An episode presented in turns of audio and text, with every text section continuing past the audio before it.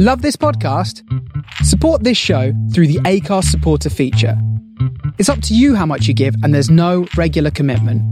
Just hit the link in the show description to support now. Welcome to Starship Sofa, part of the District of Wonders network, featuring Tales to Terrify, Crime City Central, Protecting Project Pulp, and the all-new Far-Fetched Fables. Everyone has a story in the District of Wonders. Come and find yours.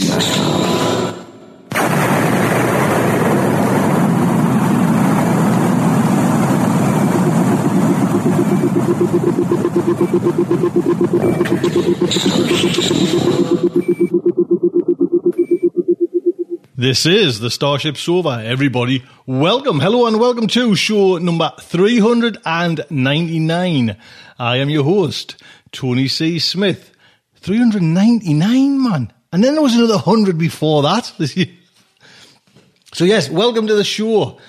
Tell you what's coming in today's show. First up is Mister J J. Campanella with his science news. Then we have a little short bit of fiction, Close Encounter of the Worst Kind by Y N. Thom. Then we have Mountain Screamers by Doug Souza. That is all in today's show. I do hope you will stick around and enjoy it. Now, lots to mention on the eve, or the, the kind of week before, show four hundred. First up, we did the walk, my son and Reed. It was a week today where we started from Wall's End and walked right across the country, eighty-four miles following the Roman wall. And bear with us, I'll just go into a little bit of details, you know what I mean? It was hell on earth, man. My God, four days. That was the one that, and I can't, I couldn't really change it by then. Like I say, I wanted to do it before, and it's been a bit of an ambition. And just me days off the way they were falling, it was going to be ages before I could kind of get another little six day together. And I wanted a day basically so I could rest and recover. But doing it in four days, oh man, you're basically talking twenty odd mile a day. And the third day we got lost. Do you know what I mean? As well, missed the signs and got lost. So I think there was a couple of three, three more mile added on. And camping, don't do camping. This is. These are my little kind of tips if you want to do something like the Roman wall. And mate, I got loads of, you know, people on Facebook following us.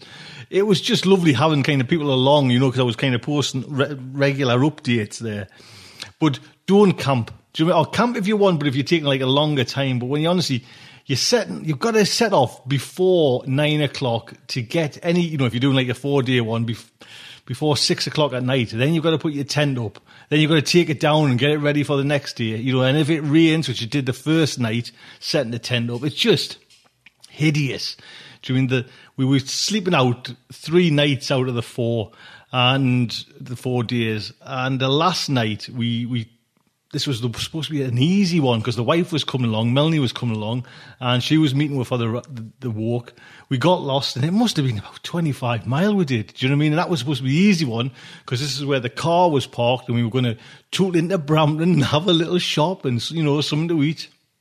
And it was, by the time we all sorted out, you know what I mean? We got there and found the place. It was just too shattered to put the tent up. So there was actually bunk barn, like a bunk barn, and it was lovely. Do you know what I mean? There was like kind of these, I think there's about six or seven bunk beds. It had like a little living room and a kitchen and a nice big shower. And it was just, why didn't we do that? You know, and the dog just kind of crashed and burned, Ralph. Crashed and burned every night. You know, he must have ran forty miles to hour twenty every day.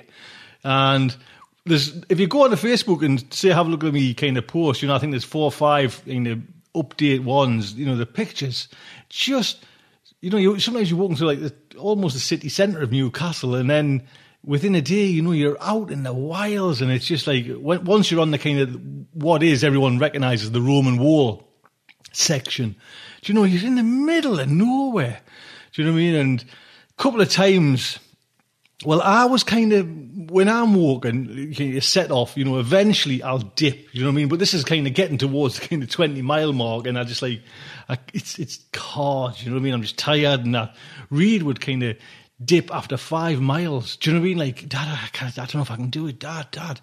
This is five mile into like a twenty-five mile walk, and he would just dip, but to find a little little coffee shop there, cake and tea, sweet tea and a slice of cake, and he was away, bang, off again, and he would be the one that was kind of carrying me at the end, you know, so it was lovely. I like to say, we, we did it, and I sneaked into the car some T-shirts for her and some certificates. And I got a little fridge magnet for Melanie, who did the one day, you know, but we all got a certificate there.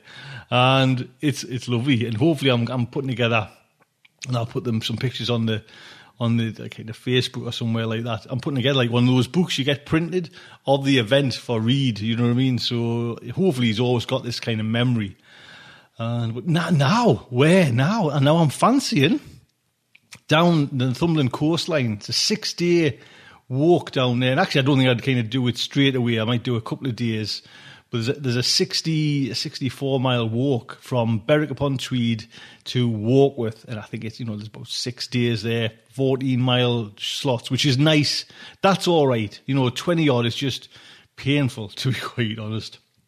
So that's our little adventure. And like I say, it was a week today. We were kind of heading off, and just some fabulous people you're meeting along the way. Do you know what I mean? Just honestly, if anybody's thinking of doing something like that, and especially doing it with the kind of a family member, go for it, man. Honestly, especially like your, your kids, you know what I mean? Because they're going to be up and away, and they'll not want to do it with you. Do you know what I mean?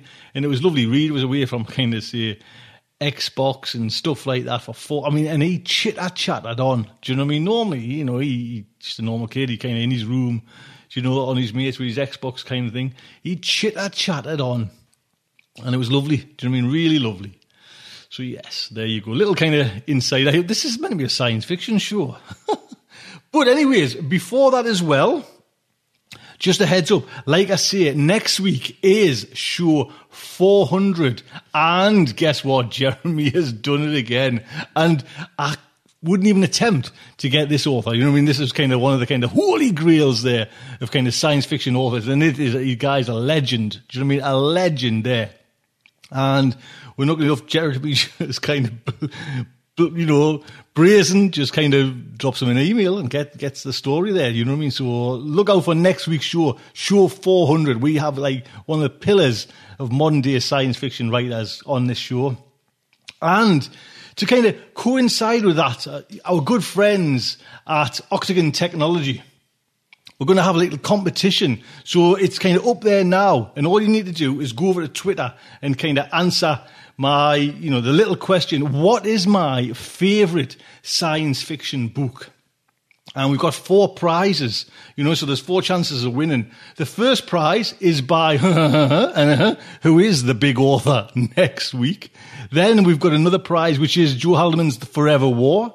We've got book Flowers for Algernon by Daniel Keyes and Canticle for Leibowitz by Walter M. Miller Junior And like I say, Clive and Diane, and a big thank you to Camila at, you know, Octagon Technology, just helping out so much, you know what I mean, kind of with the show and that. They've supplied the books, which is fantastic. So the question is, what is my favourite science fiction book? And all you got to do is go on and have a check out on Octagon at Octagon T. That's the Octagon Technology's Twitter account. You'll see they've been posting these kind of four hundred special tweets. Just reply to that tweet and, you know, tell us what my favourite book is. And there's a clue, there's clues, because there's a bit of a twist one there, but there's clues in the prizes, if anyone, someone, you must know kind of what I like. So yes, that's coming up. So look for at Octagon T, look for the four hundredth little kind of tweets they've been pushing out all the time there, and just answer the question, and then you're in with, you know, a chance to win. How cool is that? But we are getting on to show three hundred ninety-nine, which is, you know, an achievement. And just, just, hey man, come on, man, how good is that? The, we've got, coming up straight away then is Mister J J. Campanella. And just, just want to give her the kind of heads up to the gym as well. You know what I mean? We're all kind of, you know, talking about you. And fingers crossed for your kind of health, Jim. Do you know what I mean? I know there's a little kind of health scare there. And he mentions it in the, in this week's episode as well. So, you know, you, you have my thoughts, Jim. Greetings and plutonic stipulations, my micrometrically fantastic listeners. And welcome to this August two thousand fifteen Science News Update. I'm your host for this blubberously sonorous science podcast segment, Jim Campanella. I again thank my listeners for their concern over my sleep apnea. Over July, I continued to have you guys email me about your thoughts on how I should deal with it. One of our listeners, uh, Michael Philippus, was especially worried. He thinks that I am being quite inane about a serious disease, and I should be taking it much more seriously as a threat than I am. Thank you, Michael. Um, thank you for your just quiet about my mental state. I'm going to my doctor for a checkup in the next two weeks, and uh, I will make my concerns very clear to him. However, you must understand that my humor is a bit of a defense mechanism. If I had cancer or heart disease or mad cow disease or the dropsies, for that matter, I would still be inane about it and not take it very seriously. We're all going to die of something, and it doesn't really matter what hideousness befalls us in the end, does it? Especially since we have no control over that. Uh, so why worry about it? It's in the hands of God as far as I'm concerned. The sad, laughable irony is, is Uh, my lovely wife and kids will tell you this, that even though life-threatening diseases are not high on my worry list, I instead go uh, bonkers over stupid, unimportant things like uh, who left the full bottle of milk out on the counter for hours, or why there's an entire Lego set in pieces on the floor of my dining room, or who put the two-foot-long scratch in my minivan. But the upshot, Michael, is that the more serious the disease is, if I'm likely to get it, the less serious I'm really going to be about it. Uh, that's that's just me. I, I don't know about other people. But let's start the evening's news story with a world record in science. I love world records. A study published August seventeenth in the journal Nature provides multiple lines of evidence, actually, that pressurized hydrogen sulfide is the, so far, the highest temperature superconductor ever discovered. Doctor Mikhail Eremets of the Max Planck Institute for Chemistry uh, made the information public back in June on archive dot com, but his group submitted the work to a real peer-reviewed journal to examine their data uh, right afterwards. And the work shows that pressurized hydrogen sulfide is a superconductor at roughly two hundred Kelvin. Now, for non-scientists out there, that's about minus seventy-three degrees Celsius, or about minus one hundred Fahrenheit if you live in the U S or England. If confirmed, the discovery would nudge physicists closer to their ultimate goal of a room temperature superconductor, which is about three hundred Kelvin. No other known material is superconducting so far above one hundred sixty-four Kelvin. Eremets and his colleagues crushed hydrogen sulfide samples between diamonds at more than a million times standard atmospheric pressure. The researchers report that at temperatures as high as two hundred three Kelvin, the samples expelled magnetic fields, uh, exhibiting something called the Meissner effect. This magnetic evidence is allegedly a stronger indicator of superconducting than the electrical resistance measurements that the team originally used to make their case back in June. Now, the whole thing is already becoming quite controversial. Lots of scientists are screaming to see if a separate group of physicists can replicate the finding. I guess they're worried about the, the something like cold fusion uh, and that controversy coming about. Many think it's still too early to uncork the champagne, but confirmation could take time because there aren't exactly a whole bunch of labs out there that can perform the precision measurements at pressures of more than a million times, which you find anywhere on the face of the earth. Eremets says, quote, "If we understand the structure of these compounds under pressure, that could enable physicists to devise materials that seamlessly shuttle electrons at more reasonable pressures and temperatures." And the hilarious, ironic thing, and it may be obvious, is the idea that we finally found a superconductor that can function at a fairly low temperature, or a fairly high temperature, I should say, which has been uh, the physics holy grail for years. But It, it only works under the most absurdly high pressures possible that you can't exactly use to run your desktop P C. Uh, next story, another record. Well, I, I guess it depends on how you define what a record is. NASA scientists have discovered a planet more similar to Earth than any other yet documented. Uh, Kepler four fifty-two b, as it's called, is sixty percent larger than our planet and has a year that's approximately three hundred eighty-five days long. Nice. I'm ready to move. I'd already be younger if I was living there by two whole years. Anyway, Doctor John Jenkins of the Kepler Project's data analysis team told reporters at a news conference July twenty-third, quote, "Today the Earth is a little less lonely because there's a new kid on the block," unquote. Uh, okay. Jenkins, that's a fairly silly statement. The Earth has never been very lonely, and a slightly larger planet, fourteen hundred light years away, is not going to resolve that loneliness by very much. But let's just go with it. Kepler four fifty-two b is in the Cygnus constellation, and its sun, Kepler four fifty-two, is pretty similar to our own, with the same temperature, the diameter just about ten percent larger. Kepler four fifty-two b is estimated to be five times as dense as Earth, with about twice the gravity. So alien soldiers from there will be pretty darn strong when they get here. Okay, I'm joking, obviously, but there's actually a pretty good chance that something is alive on that planet, because it is way older than Earth. Jenkins says, quote, "It's awe-inspiring to consider that this planet has spent six billion years longer in the habitable zone of its star than Earth. That's substantial opportunity for life to arise, should all the necessary ingredients and conditions for life exist on that planet," unquote. Jenkins finishes with, quote, "Because of its size and distance, it is unlikely we will ever find out more about Kepler four fifty-two b for a considerable time, if ever," unquote. Not exactly a sanguine guy, but I guess Piers Anthony was right. We need a macroscope, or we will never exactly see what's out there. Next story.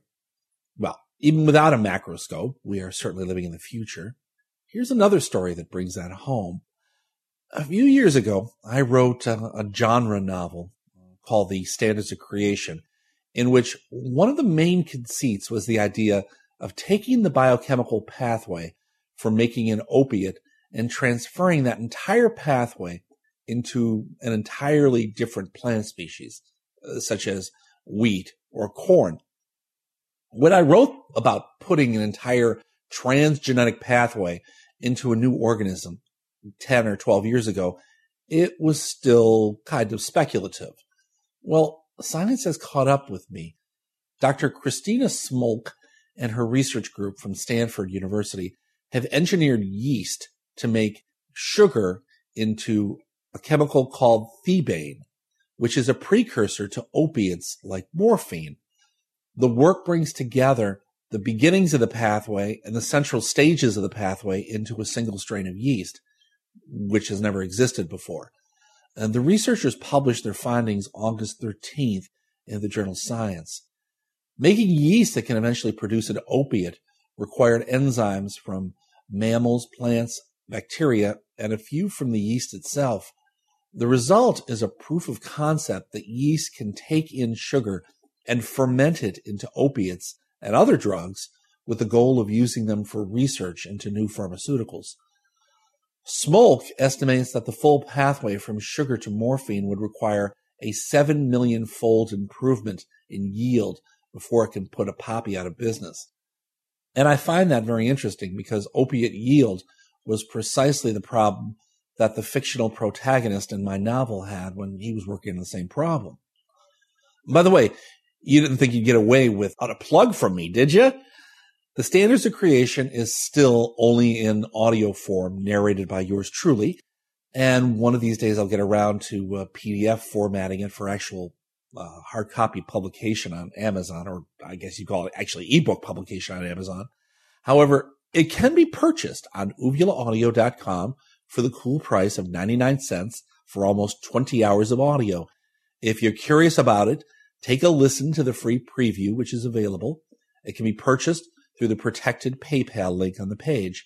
And again, that was uvula audio dot com, U V U L A A U D I O dot com. All right, onwards and upwards. So if someone is being generous, do they have an ulterior motive? Can doing a good deed mean more than simply the good deed itself? Humans have an enormous capacity for generosity. We give money to the homeless in need of shelter, to distant strangers in times of catastrophe. We even give indirectly by donating money to friends and colleagues, fundraising for charities.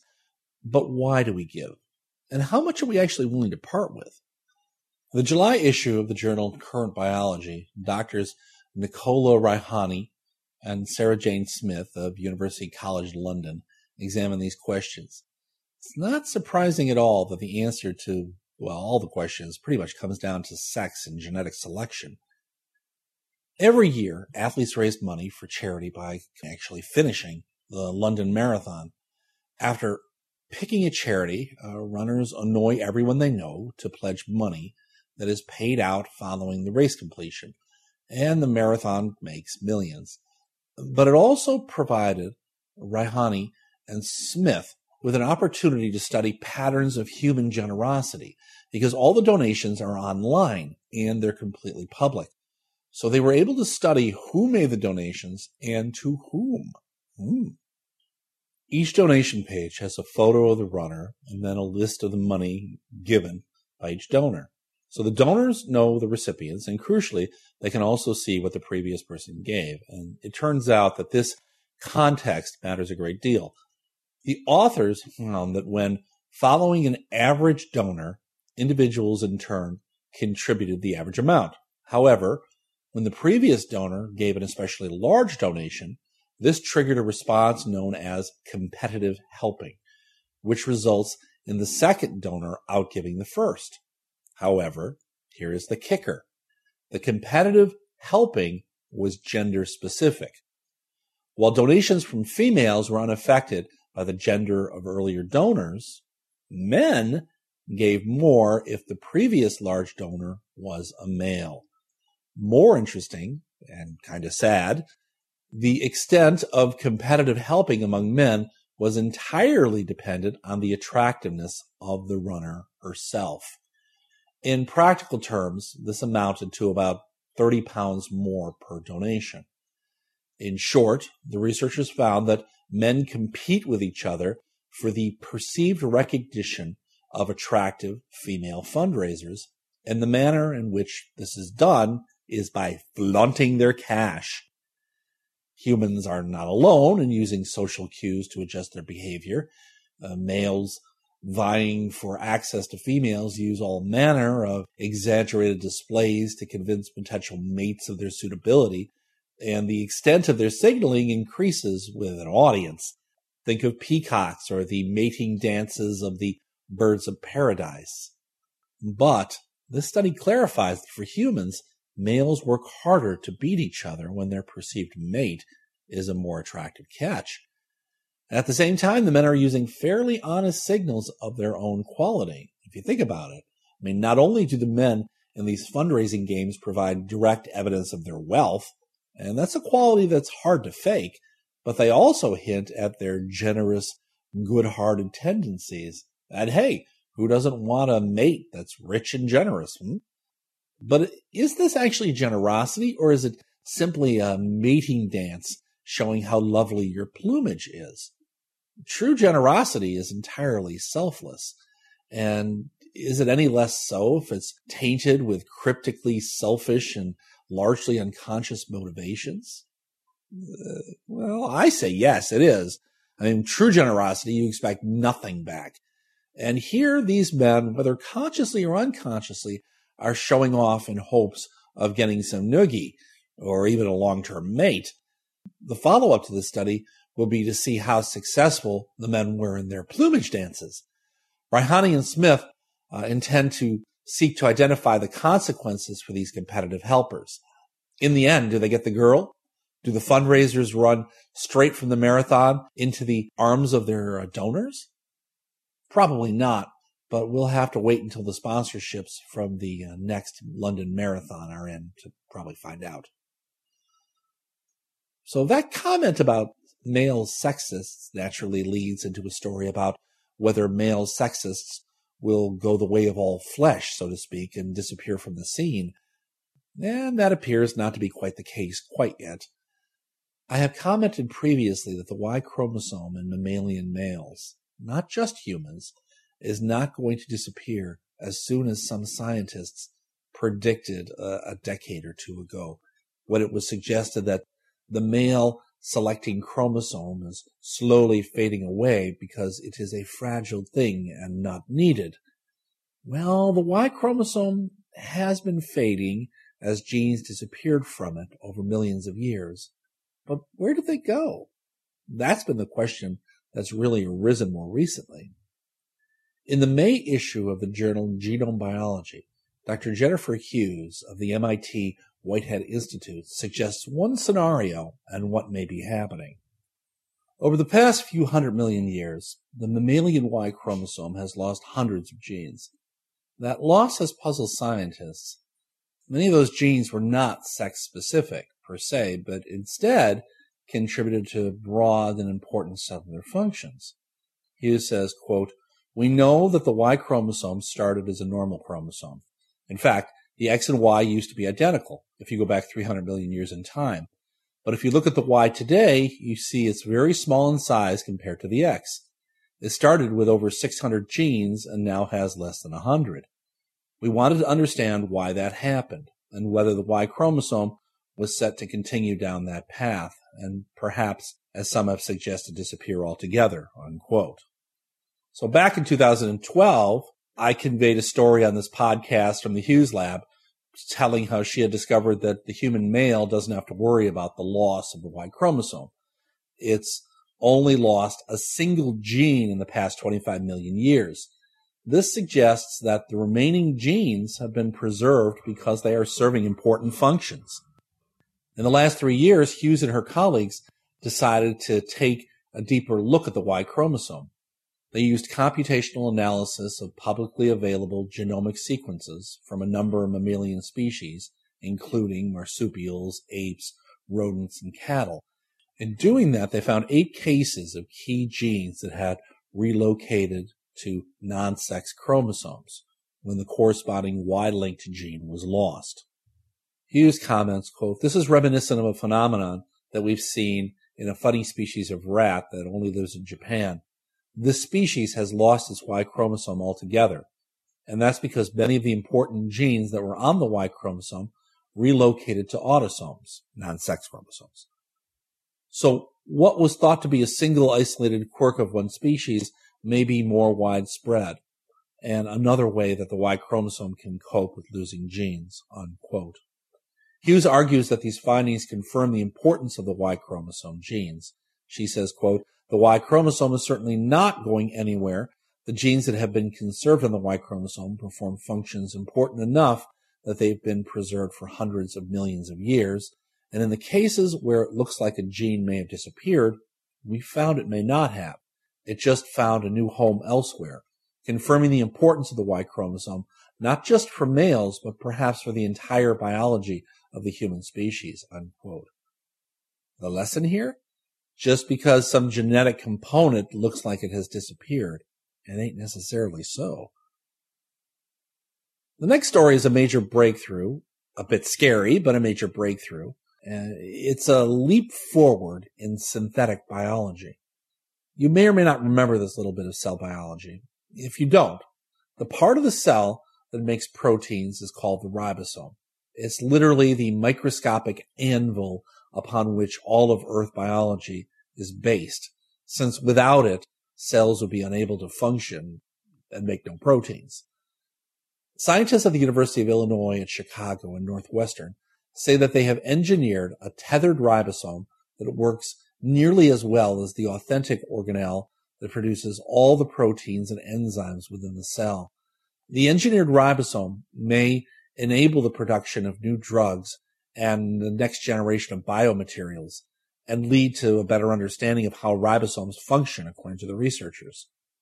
The artificial ribosome, called a Ribo-T, was created in the laboratory of Doctor Alexander Mencken and Doctor Michael Jewett. This human-made ribosome may be able to be manipulated in the laboratory to do things that natural ribosomes can't. When the cell makes a protein, a messenger R N A is copied from D N A. Uh, the ribosome's two subunits, a large and a small one, unite onto the mRNA to form a functional unit that assembles the protein. Again, kind of like a nano-sized anvil. Once the protein molecule is complete, the ribosome subunits, both of which are themselves made up of R N A and protein, separate from each other. In a new study in the journal Nature, the researchers described the design and properties of the artificial Ribo-T, which has subunits that don't separate. Ribo-T may be able to be tuned to produce unique and functional polymers for exploring ribosome functions or producing designer therapeutics and drugs and maybe even one day non-biological polymers. Mencken says, quote, "We felt like there was a very small chance Ribo-T could work, but we did not really know, so we tried it anyway. And who knew?" Unquote. Yeah, I guess who knew. So the last story of the night just goes to show that even in a very old branch of science where we thought we knew everything, there are always surprises. Cytology is a branch of biology which is the equivalent of anatomy in large animals. It's the science which examines microanatomy of a cell, essentially, and examines how a cell divides and moves, et cetera. Organelles are the structures in complex cells which do many of the important jobs that cells need to stay alive. Things like the nucleus, which protects the D N A of the cell, or the lysosome, which is a combination recycling center and garbage dump.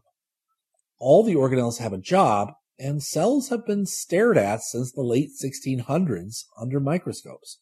So it was thought that there was pretty much nothing new under the sun that you could see in terms of structure. There were no more organelles to be found.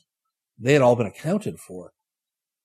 Well, in an event that is the biological equivalent of finding a new heart or lung or kidney in the human body, a new cellular organelle has been found. Well, you may not be excited about it, but I am, because I get to teach about an additional structure in my cell biology classes. Wahoo! Something new to confuse my poor pupils. But the structure is called the mesh. It's a terrible name, by the way, but it's actually quite descriptive. Four years ago, Doctor Stephen Royal, a researcher at the University of Warwick in Coventry, in the U K, obviously, and his team regularly used two D electron microscopy to study mitosis, the process of cell division. They had a particular interest in the mitotic spindle. That's a tiny network of fibers in the cell that's responsible for accurately separating chromosomes into daughter cells during cell division, when the cells split apart and copy themselves. The spindle is made up of an array of proteins, including microtubules that bundle together in groups of about twenty to forty to form something called the kinetochore fibers. And these fibers generate the force needed to pull the chromosomes into the newly forming daughter cells. More than forty years ago, electron microscopists first noticed an electron density between the microtubules in the kinetochore fibers. In other words, it seemed like there was something thicker there, and or there seemed to be something there between those those individual microtubules. And over time, and with improving technology, scientists have found that this in, increase in density between the fibers represented a five nanometer thick bridge stretching from about six to twenty nanometers to connect microtubules together. Royal says, quote, "We could tell that some bridges were crooked and that there were lots of different shapes of bridges. We wanted to see how the bridges looked in three dimensions." And that simple goal led Royal to introduce a new technology into his laboratory, which is three D microscopy. Ultimately, the, he was able to discover this new cellular structure.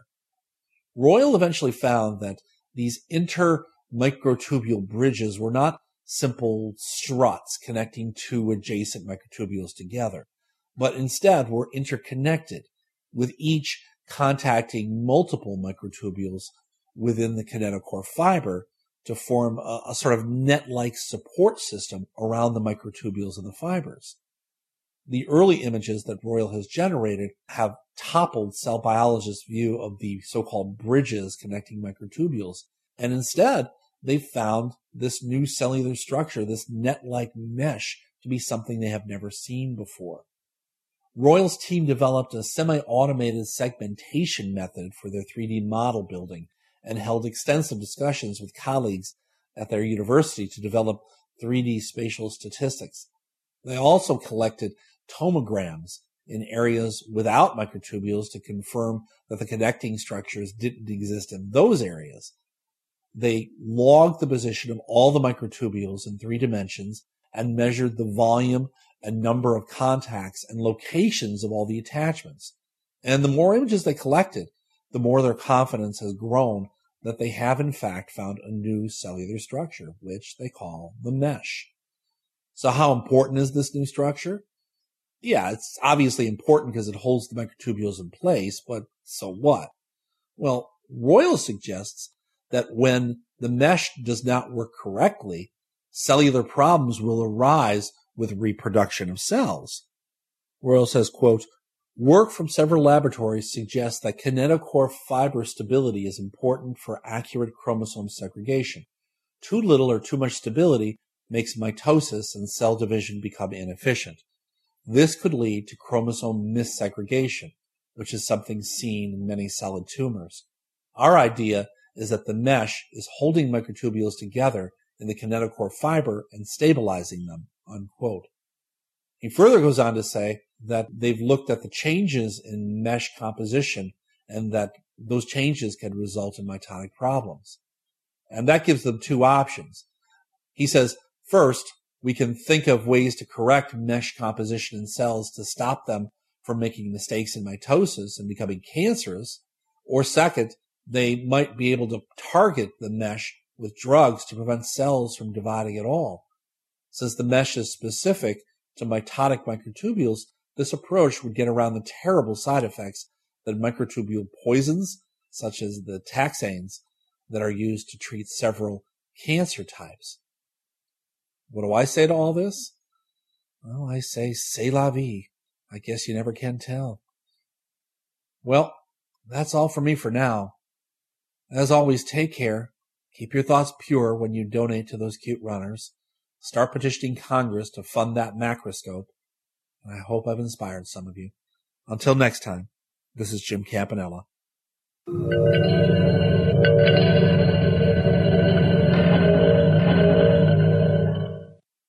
There you go, James, sir. Thank you very much. Thinking about you there. Big, sending big thoughts over the, over the pond. So the short fiction is Close Encounter of the Worst Kind, kind sorry, by Y N Thom. I'll give you a little you know, heads up about Y N Thom. This story was originally published in Everyday Fiction. Y N Thom is a writer and internet security consultant. She has a bachelor's degree in ecology and evolutionary biology from Princeton University, a law degree from Vermont. Oh, go on there. Law school and alum from Cat Rambo's online writing workshop. She's hiked parts of the Great Continental Divide and enjoyed tuk-tuk rides in Bangkok. A Puerto Rican expat living in Canada, she survives the winter snuggling up with her husband and two cats. When she's not watching K-dramas, which I'm not too sure what is, you can find her socialising on Google+. This story is narrated by Al Barkley. Al Barkley has worked extensively over fifteen years, most notably playing alongside James McAvoy and Michael Sheen in Stephen Fry's Bright Young Things, and with David Thewlis in Luc Besson's The Lady. He will be in the West End at the Arts Theatre this December playing Scrooge in A Christmas Carol. Wow, go on there, Al, sir. He was, this is the best, man, this is the one, this is the kind of money bio. He once drank two bottles of gin with Peter O'Toole and danced the night away in Camden with Amy Winehouse. Al, man, man, you've got to tell me about that Peter O'Toole incident. Wow, man, what a legend. So, Starship Sofa is very proud to present Close Encounter of the Worst Kind by Y N Thom. Maggie was determined not to take any chances. Her Thanksgiving dinner would be a success. She had planned it for far too long just to have it ruined by disintegration, or worse yet by James Brenner making another inappropriate pass at Doctor Sandra Quintero like he had at last year's party. So when she sent out the invitations, she made sure to attach a copy of the government's e-pamphlet on alien visitation and interactions, as well as to write a personal note to James admonishing him to be on his best behaviour. As her grandmother would say, forewarned is to be forearmed. Should an alien materialise out of thin air, Maggie wanted her guests to be prepared. She also wanted to have James sitting as far away as possible from Doctor Quintero, so she spent a better part of the afternoon playing around with the seating arrangements. A daunting task, since she simply couldn't seat her guests anywhere. Personalities had to be complemented. Conversation maximised. She kept shuffling the seating cards around the table until she found a suitable configuration, all the while trying her hardest not to think about the aliens. Ever since the Nazca landing five years ago, aliens kept gatecrashing the homes of unsuspecting hosts and hostesses, siphoning off all their wine with metre-long protuberances, reanimating the turkey to the horror of the guests, then finishing off the night by absconding with the decorative miniature pumpkins and gourds. The government insisted no one openly confront the aliens on their boorish manners lest the complainant inadvertently start an intergalactic war. All grievances were to be reported solely to the Office of the Ombudsman of Alien Affairs. The e-pamphlet had those words in bold uppercase. Maggie hoped it wouldn't come to that. A dinner party was stressful enough without getting the government involved. An hour before her guests were to arrive, Maggie slipped into her little black dress and returned her much-thumbed copy of Emily Post's Etiquette to the living room's barrister bookcase. While she was tuning the plasma walls to a relaxing melody of classical music, the doorbell rang.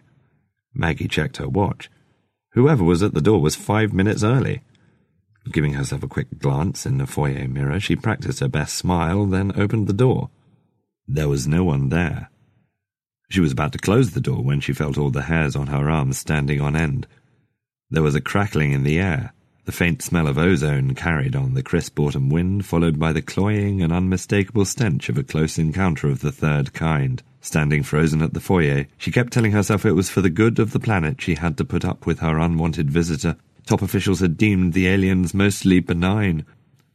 When they weren't busy upsetting mealtimes, they performed good works around the globe like fairy godmothers, flitting in and out of people's lives, finding lost objects or mending broken hearts. Maggie closed her eyes and recited the three basic rules delineated in the government e-pamphlet. Rule one, do not touch the alien. Rule two, do not talk to the alien.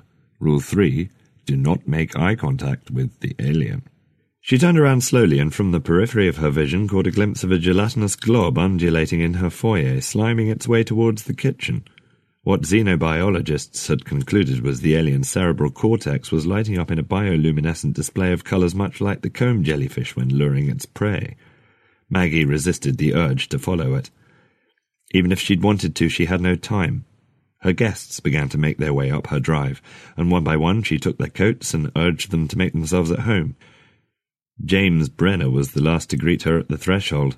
He kissed her on the cheek, his lips lingering longer than deemed polite, his hand lower than what would be anatomically considered the small of her back. Maggie's grip on the doorknob tightened. He had been drinking. It was bad enough she had an alien shuffling around in her kitchen. No doubt by now there was a reanimated half-cooked turkey losing its stuffing as it pranced over her polished parquet floors, but it was James who would no doubt ruin everything with his goatish ways, so instead of leading him into the dining room she asked him to be a dear and check on the turkey for her. As she joined the rest of her guests at the dinner party, an ominous clashing of pots and pans emanated from the kitchen, the crescendo punctuated by a shrill and shortened cry, followed by a loud pop. With any luck, there would be a smoking pair of shoes where there was once a James Brenner. After all, Maggie was never one to take chances.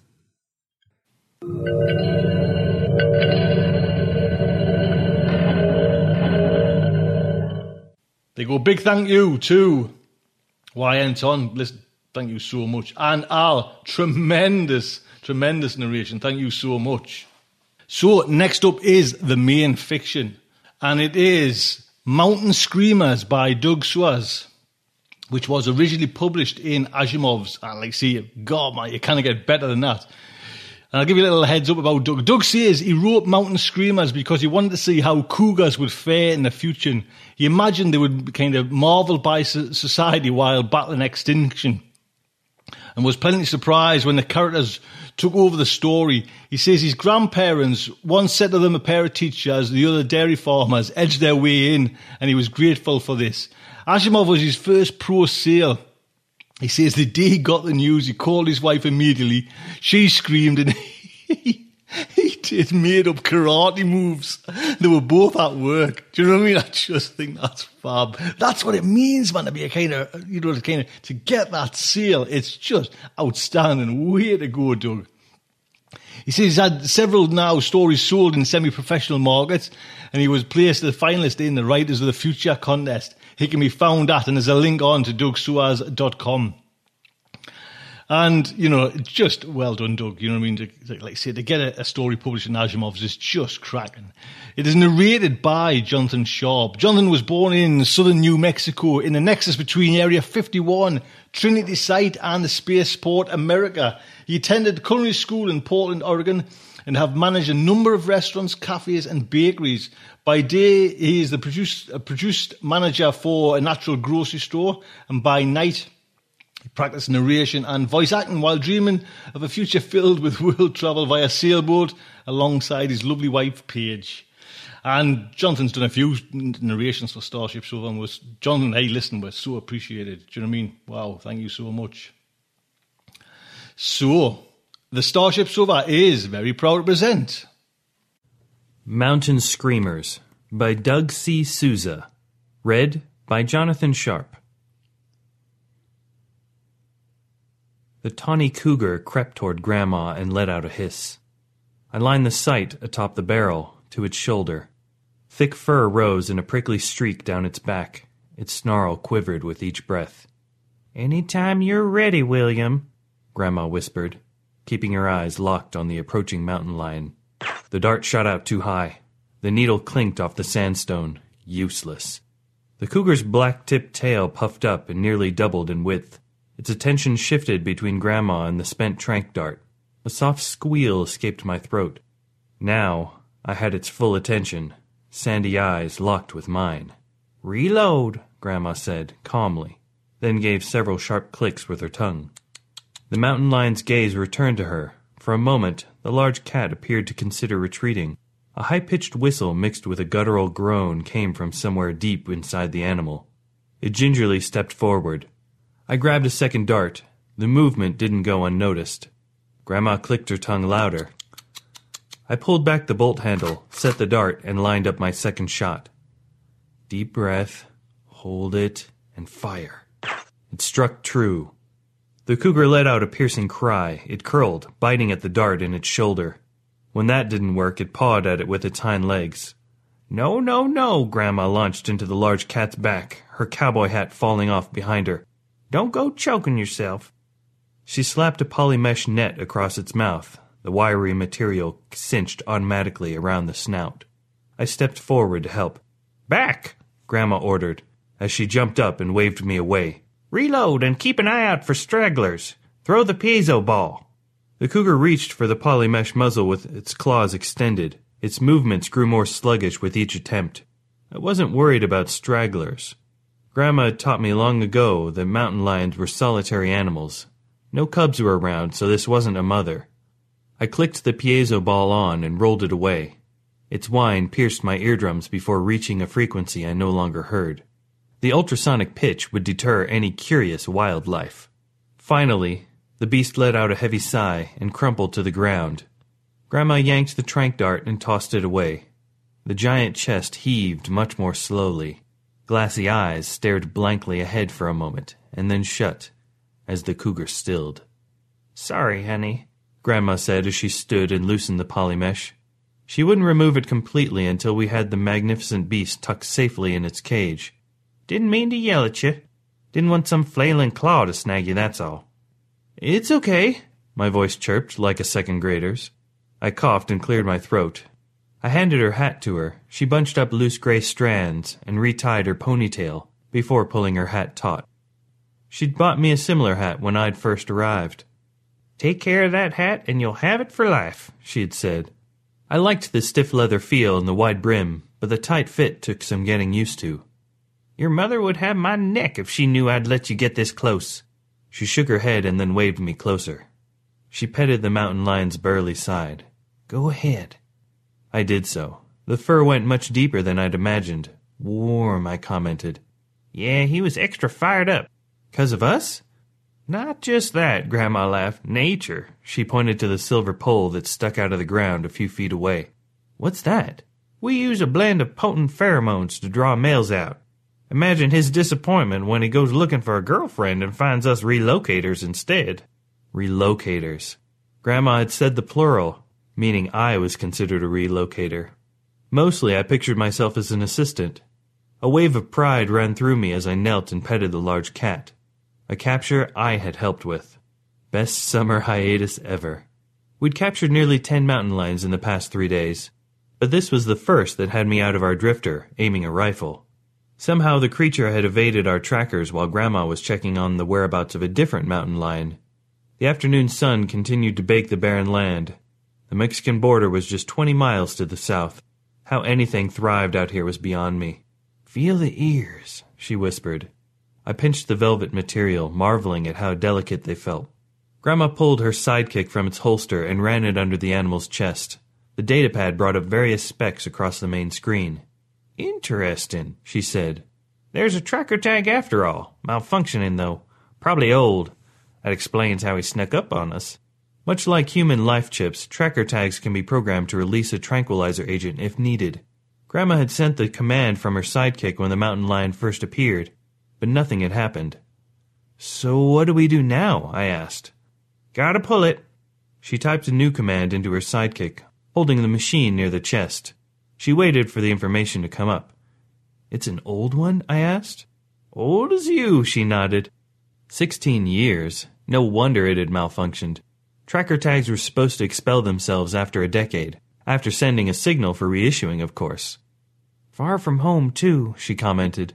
Kitlope, a small range in Canada. They travel that far? Canada to lower Arizona is nothing for a mountain cat. Back in the mid-twenty-first century, game wardens tracked some from California to Maine, crossing dangerous elevations as well as heavily industrialized cities. Grandma fastened the biostrip across the cougar's chest. After checking to make sure her patient was completely out, she programmed the tendrils to inject and retrieve the faulty tracker tag. The hair-thin tendrils were designed to snake into the animal's hide, avoid major organs, and pull the tag. That's crazy! The way they go so far, the cats I mean, not the tendrils, I clarified. It's one of the reasons I pushed for them to be the major terrain predator introduced to Lafon, she said, as the biostrip beeped. A pebble-sized tracker tag appeared at the end of the tendril. She pulled it away, detaching it completely. Mountain cats, alligators, crows, and octopi are the most resourceful creatures to walk the earth, or swim, or whatever. Prime candidates for a planetary wildlife preserve. Preservation Planet. The idea still tripped me out. A whole planet allotted for wildlife, plants, and animals. No human settlements allowed. Grandma had showed me pics and vids of Lafon. The environment was far less harsh than the territories most wildlife roamed nowadays. Grandma grabbed the tarp from the drifter and slid it under the cougar as I attempted to roll the heavy cat on top. She flipped the switch and the tow cable dragged the sleeping giant into the crate. A separate line automatically pulled the crate into the flatbed trailer. I climbed the small stepladder and hoisted myself into the passenger's seat, asking, "How many mountain lions? Excuse me?" Grandma turned, shifted into first, and jolted us down the dirt road. Uh, sorry, I sighed. How many mountain cats are left? That's better, but don't know what you mean. Mountain cats are spread all over. The drifter had reinforced shocks and tires to keep the jostling minimal. No, I mean, how many are left for today? Oh. She checked the G P S. Got two more showing within a couple of clicks. Don't know if we'll get to them in time. The relocation project had plenty of cougars for Lafon. But this was the final wave of predator introduction, and Grandma wanted to take as many as possible. She disapproved of the term mountain lion because it wasn't only inaccurate, it was insulting. Lions are lazy scavengers. They lay around all day, she had said once. They're called king of the jungle because they have pretty mane.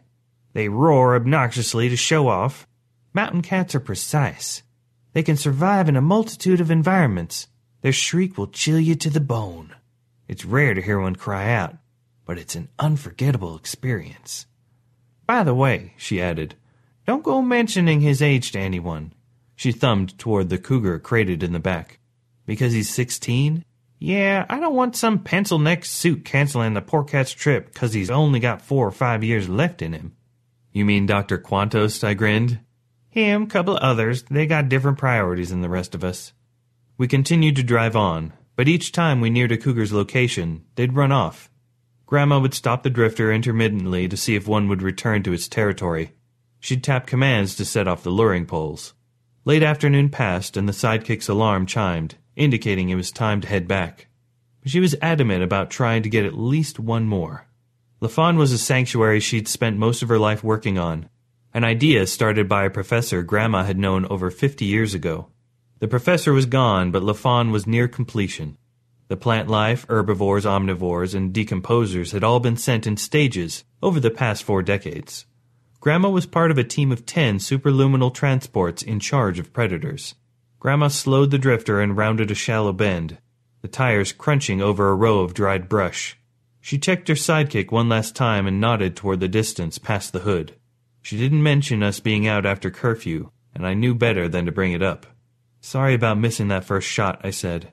For several heartbeats, she gazed quietly into the distance. Missing the shot, she shook her head. Hell, I'm sorry I didn't see the thing coming. She kicked the e-brake and turned to face me straight on. I was too busy looking at the tracker feed to notice I had a mountain screamer closing in. Scared the dickens out of me.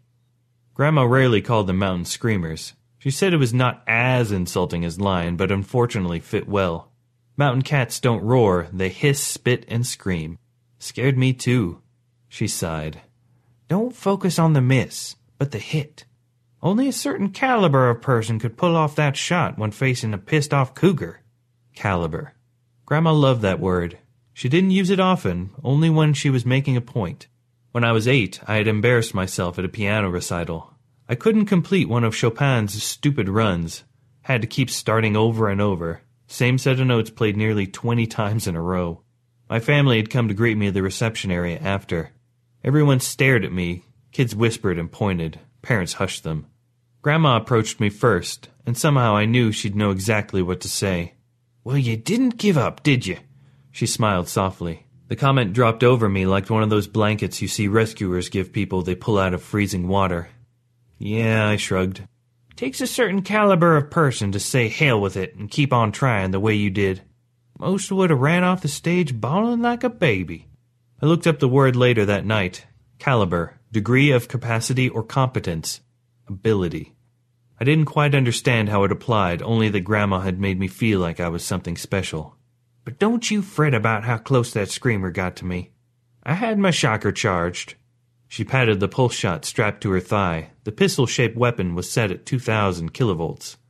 Why didn't you just fry him? I fingered my own pulse shot, wondering what it would have been like to use it at close range. Only relocators were allowed to carry pulse shots. Because that's exactly what it would have done. She glanced back at the mountain cat in the cage. Would have neutralized him, but it would have really hurt him. I might have even caused internal injuries. Internal injuries from a pulse shot? Even I knew that wasn't true. Pulse shots were used by the police because they could stop criminals without long-term side effects. Grandma was a softie. Now be quiet for a bit, she said, leaning on the steering wheel. She read something on her sidekick. We got one, just past the lip over there. A girl, no cubs. She pointed about half a click from our perch. I readied the Trenck rifle as we left the drifter. The mountain screamer was nowhere in sight as we hunched down behind the lip in the ground. She probably saw or heard us. Grandma checked the tracker. Looks like she's taken the long way around. She may still cross our path somewhere north. The sun started its downward trek at our back, probably two hours away from setting. If Grandma didn't care about coming in late, neither did I. I unfurled my sleeves so the sun wouldn't bake my arms.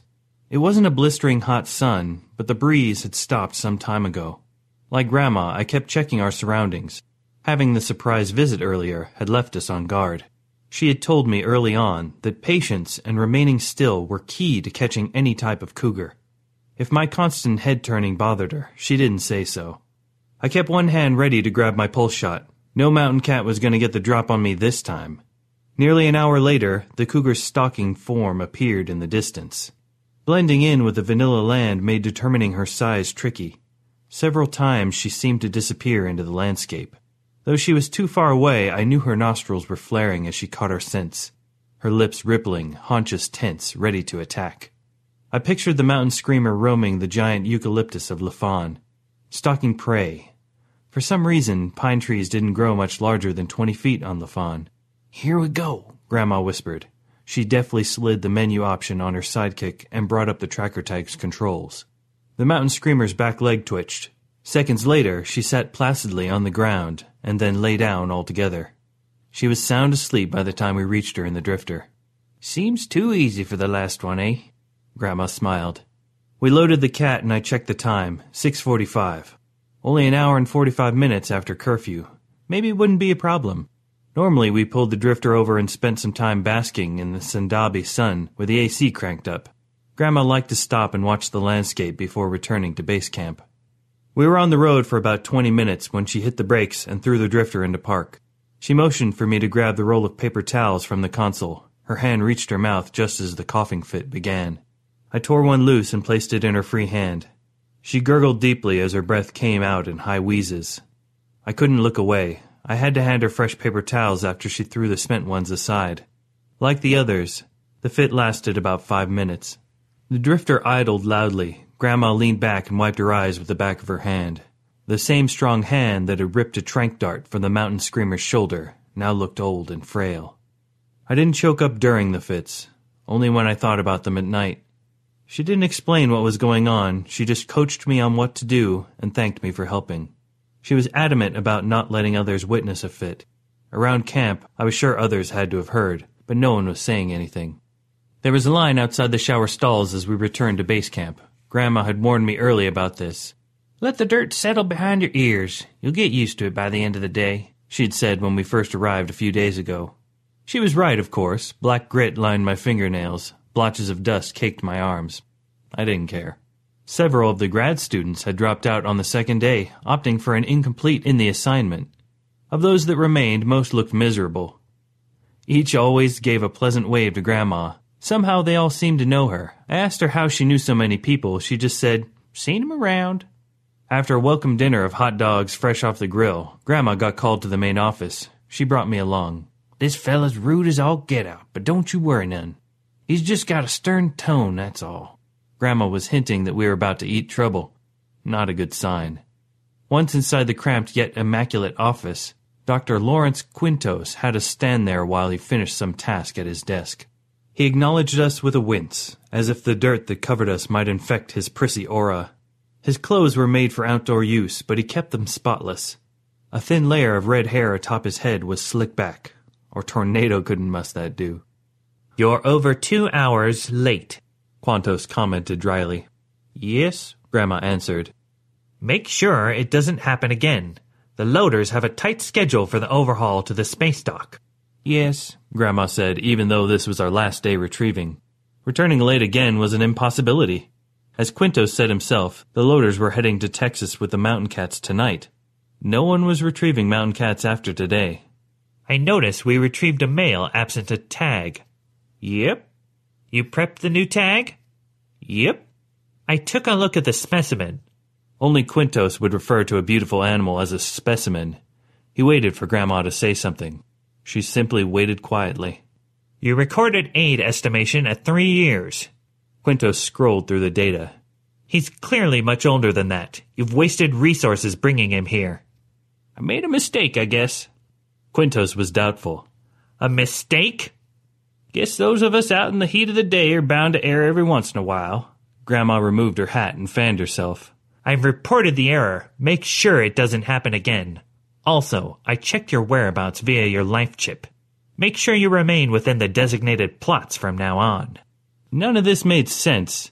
Everyone was leaving for the space dock as soon as the mountain cats were delivered tomorrow. Quintos' orders were empty. "That's it?"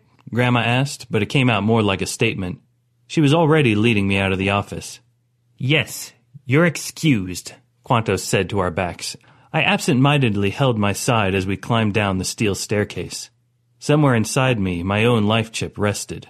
I've never heard of a regular person using someone's life chip to track them. Human life chips were only used to solve kidnappings or murders. Schools weren't even allowed to use them to watch over students. Quintos didn't seem fazed at all when he mentioned the breach in etiquette. No wonder Grandma didn't like the guy. "Don't let his little posturing episode get to you," Grandma said, noticing my discomfort. "I figure he had a frustrating life. Probably was expecting this not-for-profit business to be a bit more profitable at the admin level." "He's an odd duck," I said. It was one of Grandma's favorite phrases. "Yep," she laughed. "But forget about him. Tomorrow we board the transport. Get ready to have your breath taken away." "What do you mean?" "Well, I could tell you about the massive ship and all. How it towers over you, a marvelous uh, marvel of human achievement. But nothing compares to standing in the presence of a superluminal freight transport." She grinned and patted my cheek. "You'll see." Grandma wasn't kidding. The transport resembled a stadium, over two hundred yards long and six stories high. Smaller tug ships fastened into brackets the freighter's sides. The tug ship propulsion jets made up the bulk of their hulls. Grandma had said that the tug ships were the most underappreciated vessels of the lot. Twenty pilots have to stay in tune within a tenth of each other's debarking speed to lift this behemoth. Then they send it off toward the slingshot, only to pop off and repeat again with some other giant transport. No credit, no glory. And they get paid mid-range of all superluminal crews. A small crowd had gathered near the conveyor belt to watch the caged animals being loaded. This transport only carried mountain cats and hunter hawks. Not surprisingly, the hawk's screeches drowned out the mountain screamers' hisses and barks. The other transports would carry hyenas, wolves, Tasmanian devils, grizzly bears, Komodo dragons, and crocodiles. Most of the crowd was college students. They gawked, pointed, and recorded. Some noticed me standing on the authorized personnel platform beyond the barricade. Only relocators were allowed to disperse the predators into Lafon. I stood proud, letting their envy wash over me. I couldn't help it. I was beaming. "Quit showing off." Grandma pulled off my hat, ruffled my hair, and slapped my hat back so hard it covered my eyes. I fixed it and grinned up at her. Her smile was twice the size of mine. I followed her up the gangplank, the steel railing cold under my grip. It took five minutes to reach our quarters. They were anything but luxurious. A small sitting dining area, sleeper bunks, and a refresher station. A closet of a bathroom in the back. Metal rivets the size of my fist lined the walls and ceilings. Everything was painted a gray primer. Cold in design and temperature, I rubbed my arms, already missing the Arizona sun.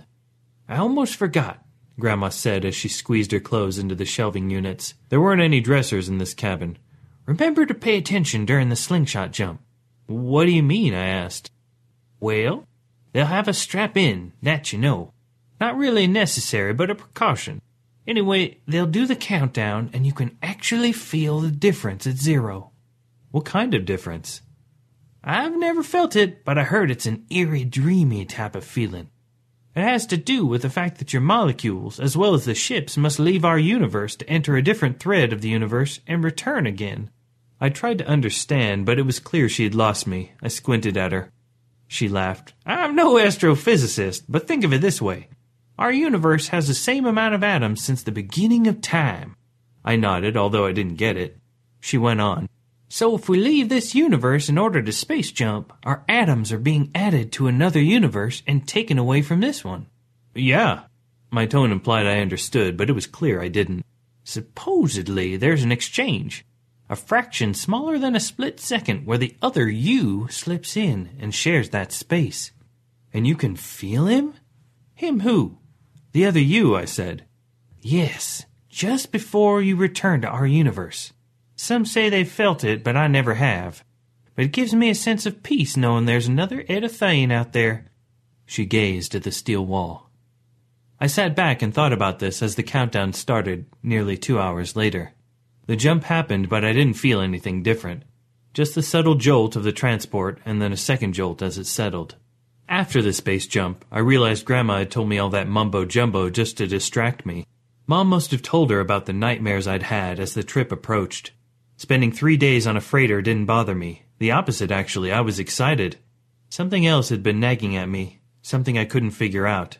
Maybe it was because I was the only grandkid who'd opted to accept Grandma's invitation. That made me wonder if I wasn't grasping something that everyone else understood. Why wouldn't they want to come along? You got the schedule down? Grandma asked me over breakfast. We ate oatmeal with dehydrated blueberries and craisins. She frowned at the capfuls of sugar I added, but didn't say anything. She'd woken me up two hours earlier than normal. The sugar was a necessity. Our schedule? Yeah, I pretty much got it. It wasn't a strict schedule. We had three days of spaceflight as we approached Lafon. Plus, I counted on Grandma to just tell me what she needed.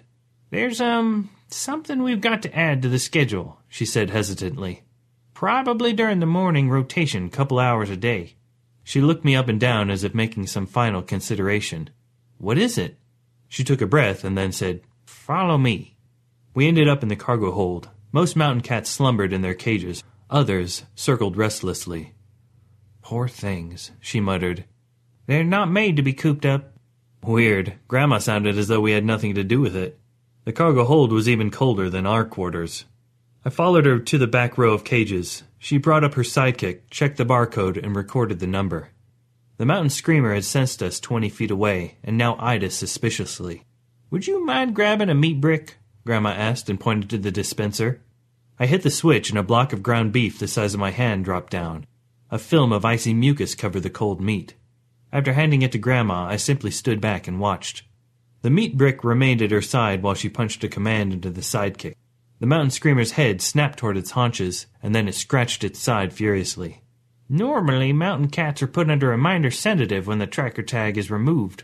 However, doing that would notify the mainframe that the tracker tag needs to be refilled after the sedative is dispersed. I just watched silently. Unlike the old tracker tag, newer tracker tags could be programmed to self-inject. The cat's scratching flung the tracker tag to the center of the cage. Dang, I was hoping it would land closer to the side. She broke the meat brick in half and handed me a chunk. Would you mind taking this to the other side of the cage? She asked, innocently. The mountain screamer followed me as I walked to the opposite side of the ten by ten cage. Grandma keyed in the passcode, opened the cage, and ran inside to retrieve the tracker tag. The mountain screamer heard the door open and turned, so I quickly stuck my arm in and shook the meat brick, clicking my tongue loudly. It worked. The mountain screamer was too tempted by the extra breakfast to notice Grandma. Grandma exited and the door shut. The mountain screamer licked its lips, barely noticing. She placed the tracker tag in her pocket and waved me over to follow as she approached the next cage. Well, one down, over two hundred more to go. She handed me the remaining meat brick. Without getting caught. Cameras, I said, pointing to the beams overhead. She pointed to a box high in the corner of the ceiling. She brought up the new window on her sidekick and showed me a diagram. Those wires run the video feed. I've set up a recorder for the nighttime hours. It records in two-hour intervals. I can switch it here. Then, when we leave, it goes back to a live feed. A loop, I confirmed. I helped install the monitoring system. Besides, this isn't a high-security risk project. Not-for-profits are like that. No need for oscillating feeds or tripwires. Plus, it's not like someone's going to try and steal a mountain cat in superluminal space. I held up the remaining meat brick. So you want me to distract them? That, and keep your eyes and ears up. Let me know if you hear someone come in. You never know who might suffer from insomnia and come visit the cats. Okay. Don't worry, William. I won't let you get in trouble. If we get caught, I'll tell them I told you it was all part of the procedure. I wasn't worried, I said. But why exactly are you removing the tracker tags? I promised to Professor Munoz. One of the conditions set up long ago was that all the animals had to have tracker tags installed once on Lafon. The debate went back and forth, but finally the department had to give in. You see, Munoz wanted the animals to finally be free. You can't have that if some poacher can hack into the system and trank you. Eventually, the suits argued people have life chips and they're free, and animals are just as free with tracker tags. Poachers on Lafon? Bad guys know no bounds. Setting up Lafon is only the first step in a long journey. Next is making sure the preserve stays safe. I surveyed the cages stacked across the cargo hold, finding it difficult to think of this stage as the beginning. For years, all we'd heard about was Grandma's preparations for the Lafon Planetary Wildlife Preserve. The implementation of the final wildlife specimen didn't feel like a first step. Grandma insisted we eat our lunch an hour after everyone else. I thought it was because she hated crowds, but the cafeteria was large and hardly crowded, even at lunch hour. It didn't make sense, so I decided to ask her about it. Your grandpa used to say it was because I thought a lot about myself. Like I thought I was Miss Popularity or something. But he learned soon enough I was right, she said as we sat our trays down. She'd grabbed one pork tortilla and two bulbs of milk. I grabbed two pork tortillas and one bulb of milk. I also threw on two pieces of cheesecake. Growing boys, she smirked. I ate quietly for a moment. She didn't talk about Grandpa often. I was four when he died. Never knew him. What do you mean? I eventually asked. My unorthodoxly lengthened tenure at the university had me between many departments.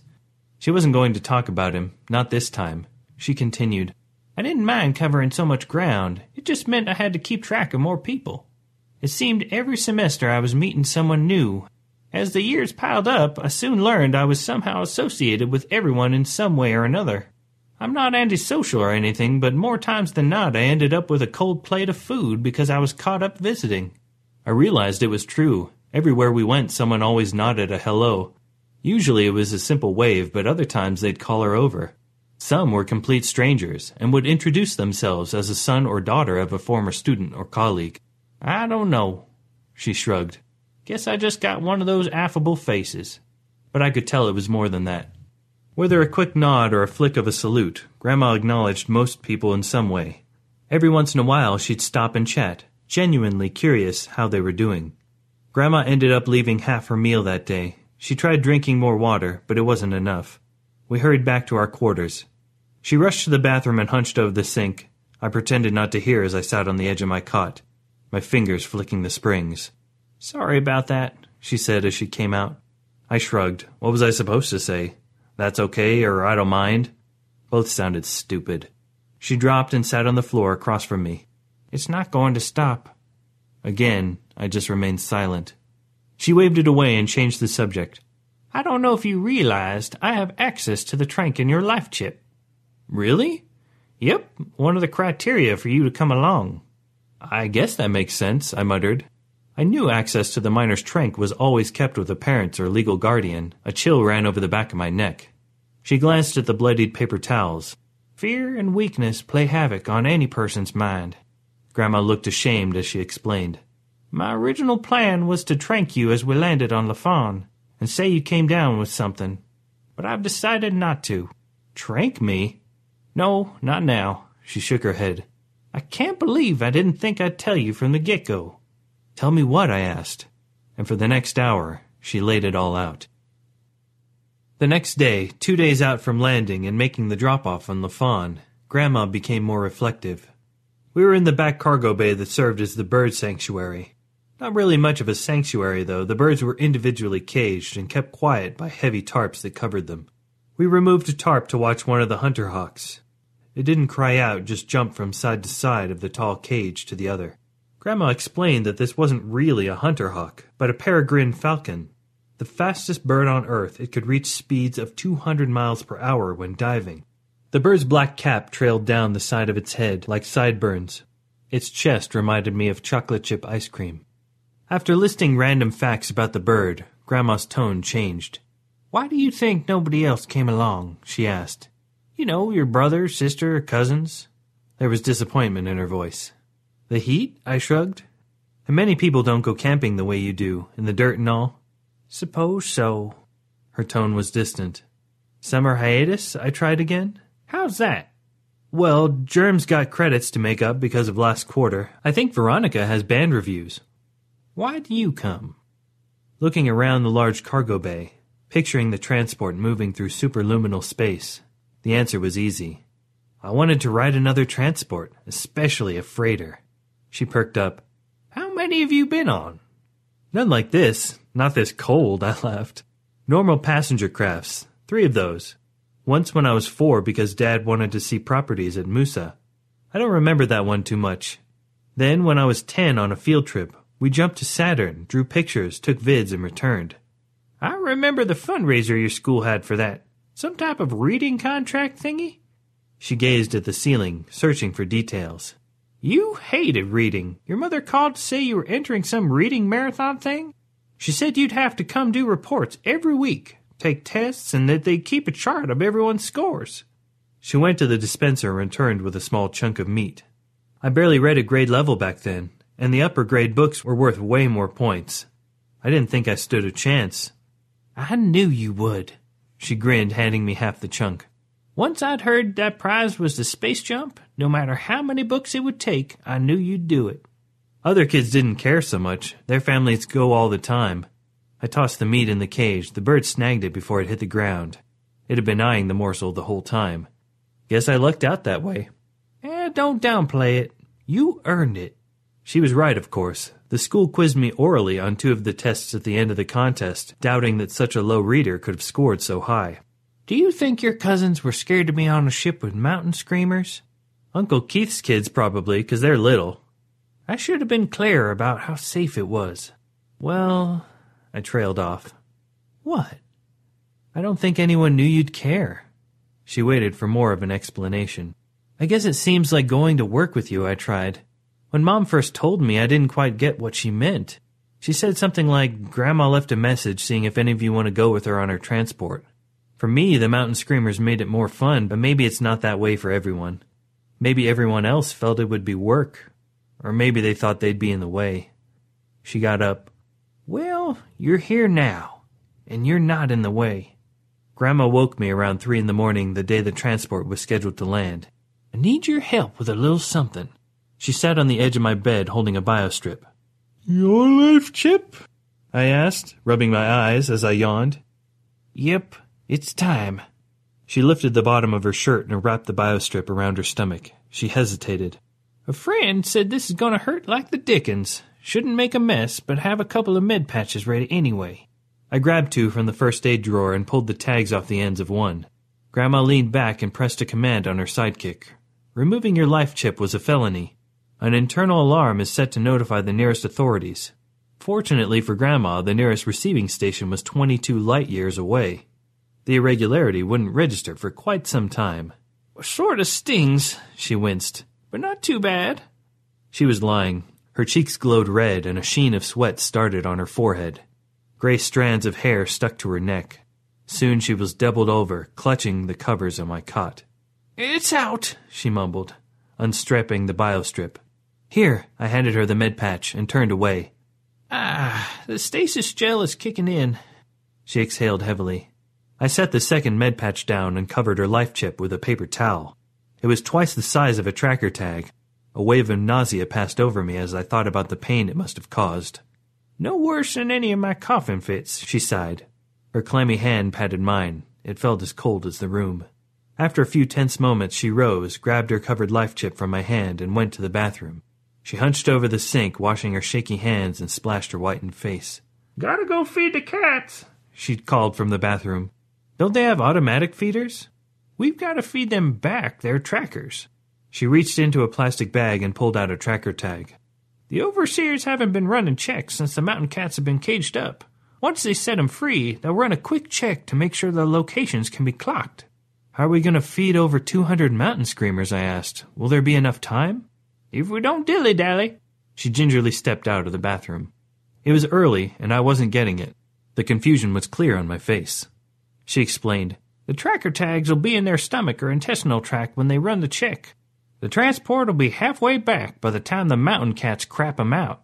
Grandma, sometimes her word choice surprised even me. She shrugged. What? That's what'll happen. She coughed a weak laugh. A giggle bounced up from my throat. She winked and left for the shelves. I'll grab us some grub. You get dressed. She stopped and stared straight ahead. I'm lucky you're here, honey.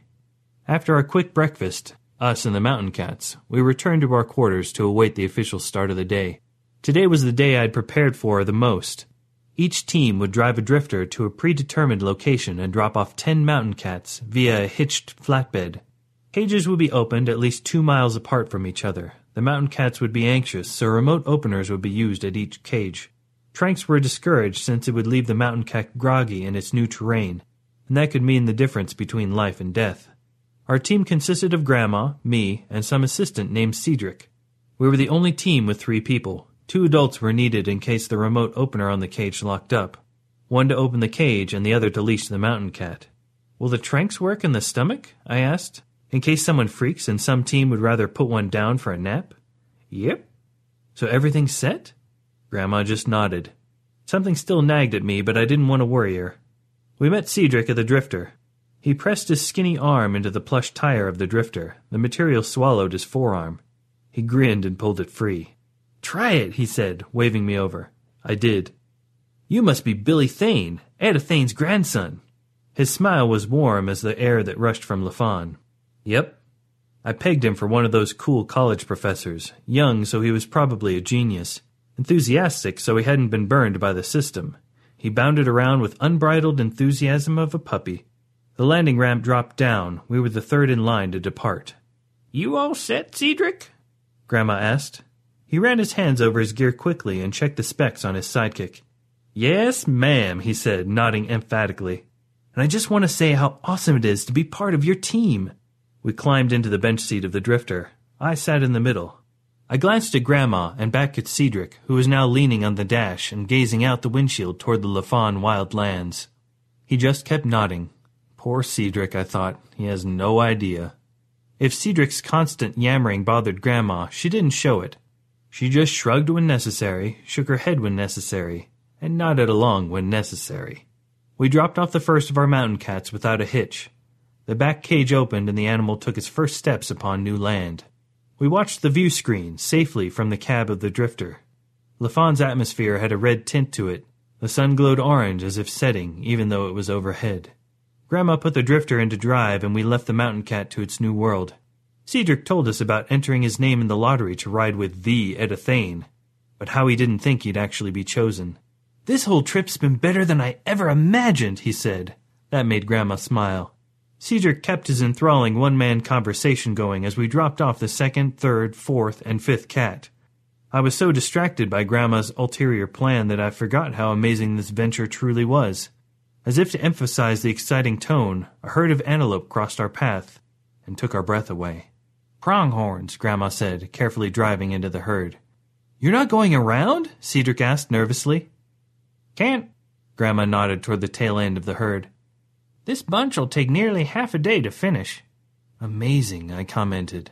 "Yep, Lafan's the perfect breeding ground for Earth's unrestricted invasive species." Grandma had mentioned how all the plant life and herbivores were basically like the rabbits introduced to Australia over three hundred years ago. Fortunately, Lafon didn't have any indigenous species to overrun besides the native plant life. Any Earth creature able to adapt would have free rein to feed and breed, unhindered by hunting. Well, until the mountain screamers and other predators were dispersed. The herd picked up the pace as the mountain cats hissed and spat from their cages. Being far past the first generation, these pronghorns were encountering predators for the first time. Ironically, the threat of getting caught in the Drifter's drive shaft didn't worry the pronghorns as much as the passengers on the flatbed. "Will they stampede?" Cedric asked. "Possible, but not likely," Grandma answered. She didn't look worried. "They haven't been attacked, so their instincts keep them from breaking out into a run. Clustered travelers like these pronghorns allow larger animals through, as long as we don't attack." We kept the windows up to keep the dust out. I could still smell the sharp tang of their hide. It reminded me of horses, although I hadn't been around many. Finally, we were through. Cedric and I turned to watch the giant herd of pronghorns. The mountain cats examined the creatures thoroughly. It came as no surprise that the sixth, seventh, and eighth cat each darted off in the direction of the pronghorns once released. Even several miles apart, they knew where to go. The ninth cat, our second to last, had a little treble upon release. Not the cat necessarily, but the cage. "Cage is jammed," Grandma said, stepping out and grabbing the pole leash from the rack. "Should be all right, Cedric. Just pull the door open after I snag the poor missus. Be ready to zap her if she charges." Cedric took a couple of deep breaths and joined Grandma at the flatbed. "Okay, ma'am, got it."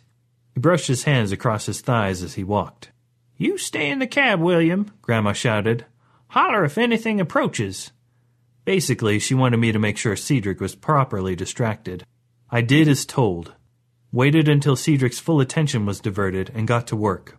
I pulled up the loose cloth covering the cushion on his side of the seat. After grabbing a tranq cartridge from the box, I set it in his seat, needle sticking straight up.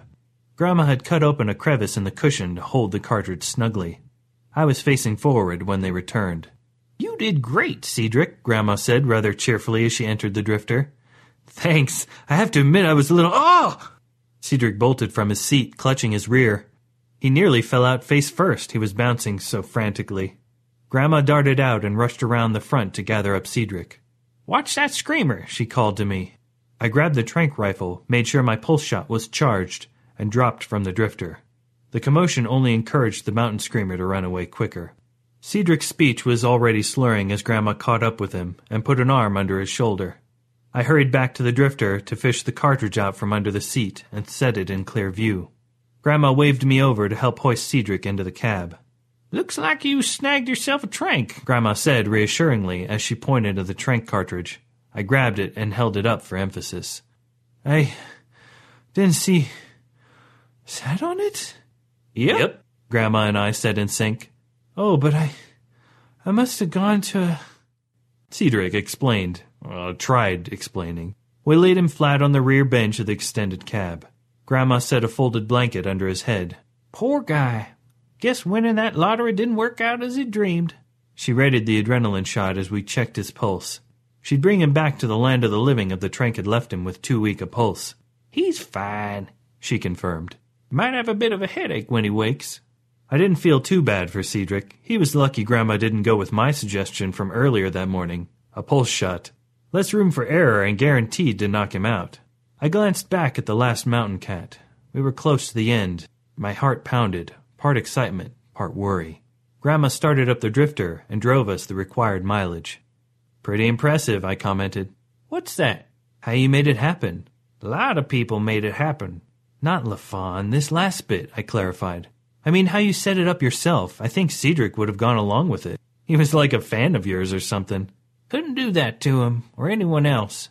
Getting them involved would also have made them accountable." She looked down to the bandage strapped to her stomach. "Felonies are not something you want to drag people into." "You told me about it." She drove on quietly for a moment, pulled over, and then said, "William, there's something I've always noticed about you. You're going to be all right." She pulled my hat off, ruffled my hair, and shoved it back on.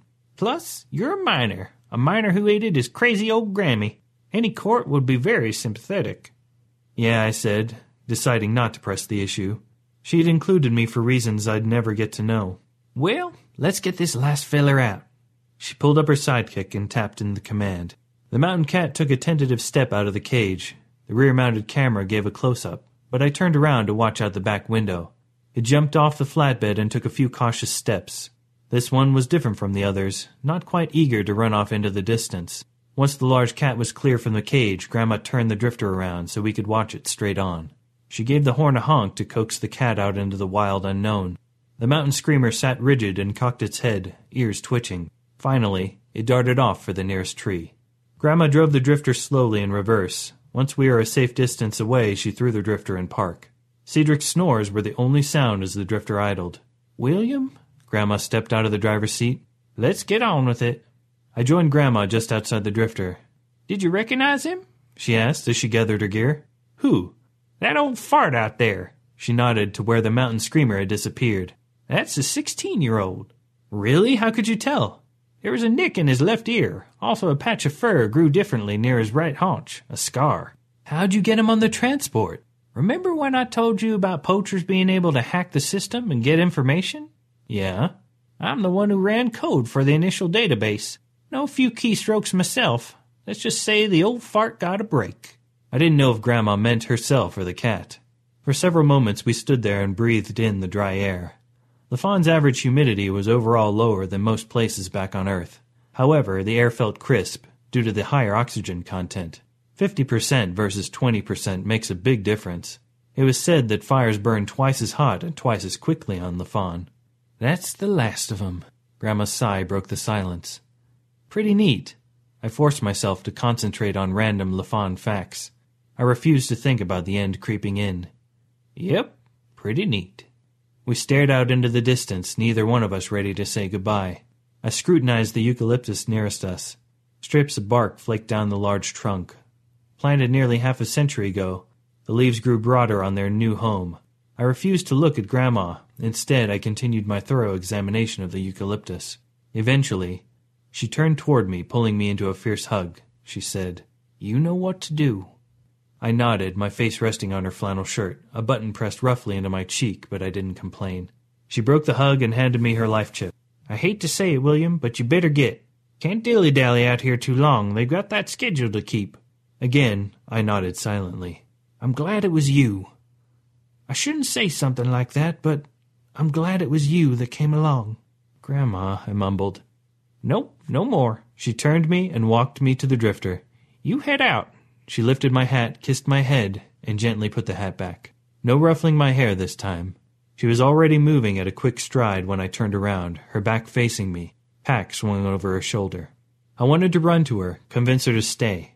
She warned me earlier she was set on living her last days out here.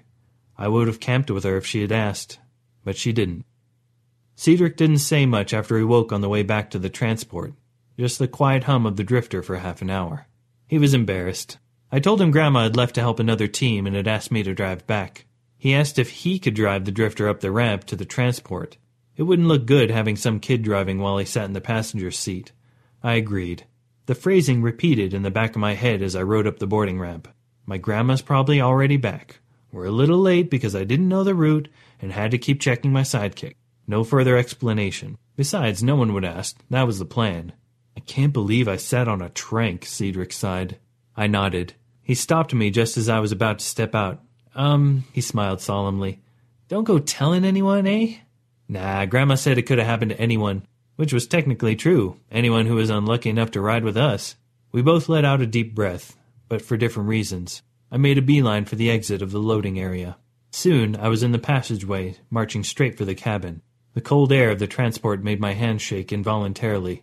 My shin banged on the bulkhead lip, nearly tripping me. Stop.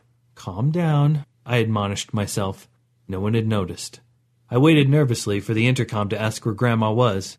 Maybe Quintos or some random worker would notice we'd separated. But no one said a thing. Before I knew it, I was sitting in our, my quarters, rolling her life chip in my fingers as pre-flight started. Lafon would begin shrinking outside our porthole window, but I didn't look. Instead, I packed her life chip away. The intercom chimed, breaking my reverie. Henrietta Thane to the main control room. It was Quintos.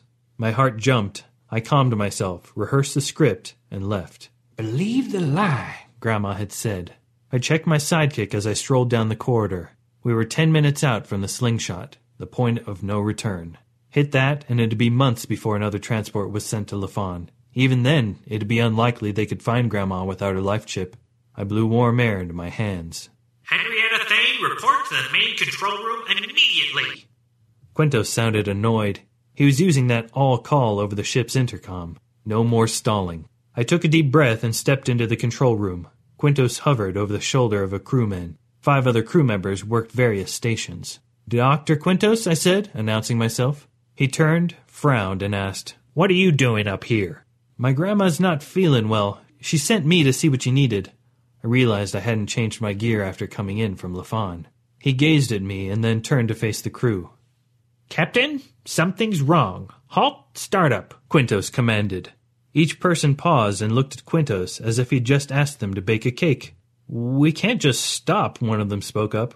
We have tugs on standby, a slingshot waiting for the order to start initial charge. Quintos's cheeks glowed, but if I didn't know better, I'd say he looked angry. I understand your procedure, but let me remind you I am the director, and I can alter the schedule should I need to. What's wrong with our current schedule, the crewman asked. To answer his question, Quintos waved me over to a separate console and pointed. I need your grandmother to explain this. A readout, labeled Henrietta Thane, took up most of the monitor screen. All body systems displayed flatline. He monitored our life chip data? My stomach lurched. It was possible that he would use the life chips to verify locations of staff members, but accessing personal data was an invasion of privacy. That was like accessing someone's bank account or medical records. You accessed my grandma's personal data? I said it loud enough for the crew to hear. Yes, he sputtered, and then quickly regained his composure. And I'm glad I did, because otherwise this anomaly would have gone unnoticed.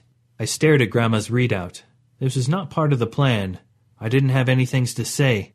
Her life chip showed she was on board, but didn't register any life signs. Quinto stood rigid and crossed his arms, examining me. The crew member who had spoken up joined us at the console. He verified what Quintos was claiming. Can you explain this? He asked. He was obviously the leader. The rest of the crew waited, curiosity written all over their faces. Like an idiot, I just stared at him. My chest went shallow. I felt cornered. "It was no secret she was sick," Quinto said, more to himself than anyone else. For several seconds he stared past me. I coughed, trying to say something. Anything. "What's going on? What has she done?"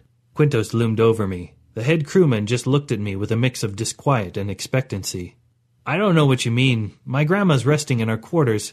He shook his head and pointed to the readout. "I barely caught this recently. I was doing a final check before debarking." He sounded as though he were justifying it to the crew. "According to the readout, the life chip's been reading empty for several hours." I shrugged. "It's unlikely you would have gone all this time and not reported anything." Quinto slapped his hand on the console. "If she's got others involved, I will figure out what's going on." "Don't let him bully you," I heard Grandma whisper. "He thinks you'll run away bawling like a baby." I stared right back at Quintos and didn't say anything. "Who else is involved?" he asked, glaring down at me. "Involved?" I asked. "Involved in what?" I took a harder look at Quintos. He wasn't angry, but worried. It made me wonder why he cared so much about Grandma's life chip, why he cared about her whereabouts. He leaned in and whispered, "Is she down there?" "How'd he know that?"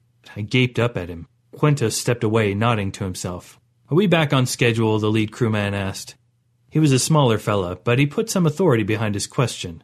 Quintus put up a hand. He must have figured it out shortly after discovering Grandma's life chip readout.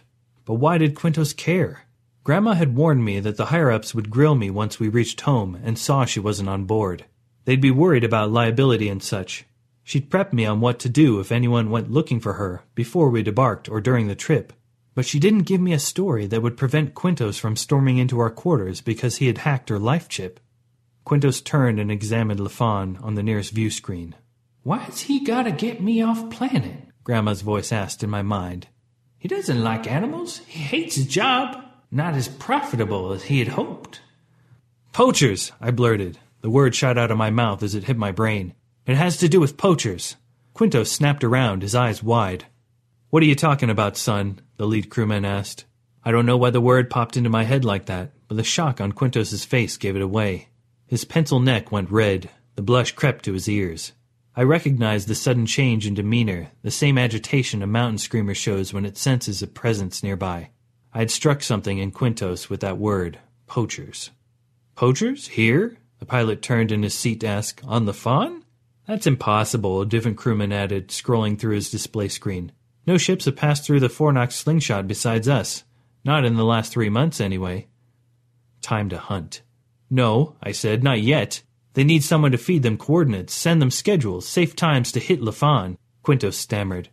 "This is ridiculous. We have a passenger M I A and your conjecture hypothesizing about poachers?"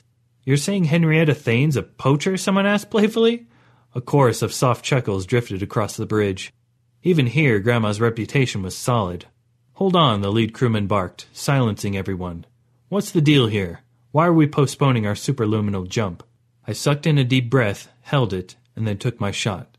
Doctor Quintos hacked not just the life chip intel, but other key systems as well, to coordinate with poachers. "Ridiculous," Quintos said dismissively, but his body language said otherwise. His pale lips squeezed tight. I might have missed the bullseye, but something connected. "Not so ridiculous," the pilot commented. "You did hack a civilian's life chip, the one we know about." "I didn't hack it. I have the authority to—" "No, you don't," I said. Quintos surveyed the crewmen for support. He scoffed. "You know what? Go ahead and proceed with startup. I've got work to do." He marched out of the control room, throwing his arms up demonstratively. The lead crewman stepped in front of Quintos and grabbed his arm. "Head to your quarters," he said, "and stay there." "What?" he asked. "You're confined to quarters pending an investigation." "You can't," Quintos muttered. "You don't have the clearance. You don't have a bit of evidence." "As chief helmsman on this route, maritime law grants me the authority to confine any passenger to quarters should I see fit." The lead crewman didn't release the iron grip on Quintos's arm. "There's no evidence," Quintos said, his voice rising. "It's a boy saying whatever he can to mislead you, all of you." "Maybe, but there's not a complete lack of evidence. There's enough to warrant an investigation." The chief helmsman let go and turned back to the main console. He swiped away Grandma's readout. "I'll be monitoring your whereabouts on this vessel. I do have the authority to monitor my passengers' life chips. Don't make me waste time with an escort.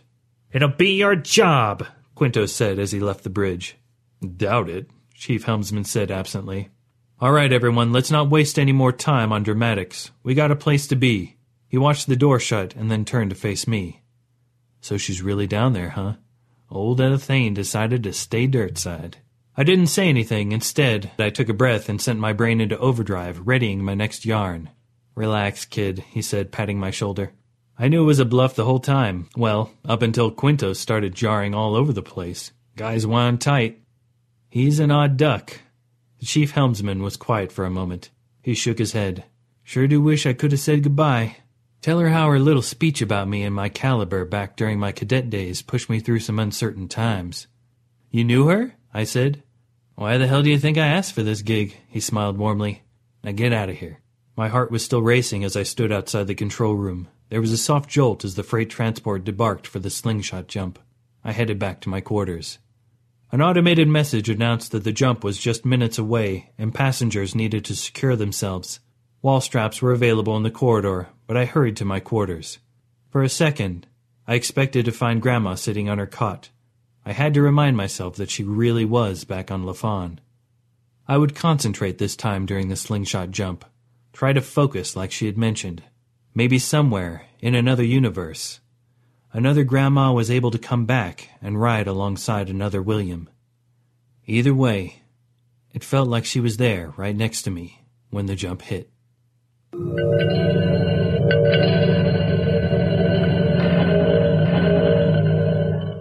There you go. Don't forget, copyright is Doug's. Doug, thank you so much. Listen, big thank you, and well done for getting kind of getting in Asimov's. That's just amazing. And Jonathan, thank you so much indeed. So that is today's show. One little kind of thing, and I'll mention probably more on show four hundred, that don't forget that I am kind of, now I'm back back to kind of reality and my mind's more focused now instead of like trekking across the hills and wilds, that I'm more into science fiction and kind of getting back up to speed, that I do the little short critiques, you know, or not short critiques, the critiques for short story writing. So if you wanted me to actually read a story and give you some thoughts, do you know what I mean? Please send us an email and I'll, I'll tell you kind of how it goes on, but I'll send it over in M P three format. And I've had quite a few, to be quite honest. So if anyone's interested, you know, if they've got a short story and they think it's nip and tidy and tucked, and let it, let you know, send to me and we'll see how kind of how it really settles out and, you know, feels. But like I say, I'll I'll, I'll talk a bit more about that next week. But it, starship sofa at gmail dot com. Until then, I'd just like to say good night from me. Will our heroes survive this terrible ordeal? Can they win through with their integrity unscathed? Can they escape without completely compromising their honor and artistic judgment? Tune in next week for the next exciting installment of Starship Sofa. Evacuation procedure initiated. Shuttle set for launch. Airlock will be opened in three, two, one. This presentation has been brought to you by the District of Wonders Network, dedicated to podcasting the finest genre fiction. You can learn more about the District of Wonders and their many literary productions at their website, w w w dot district of wonders dot com. Thank you for listening.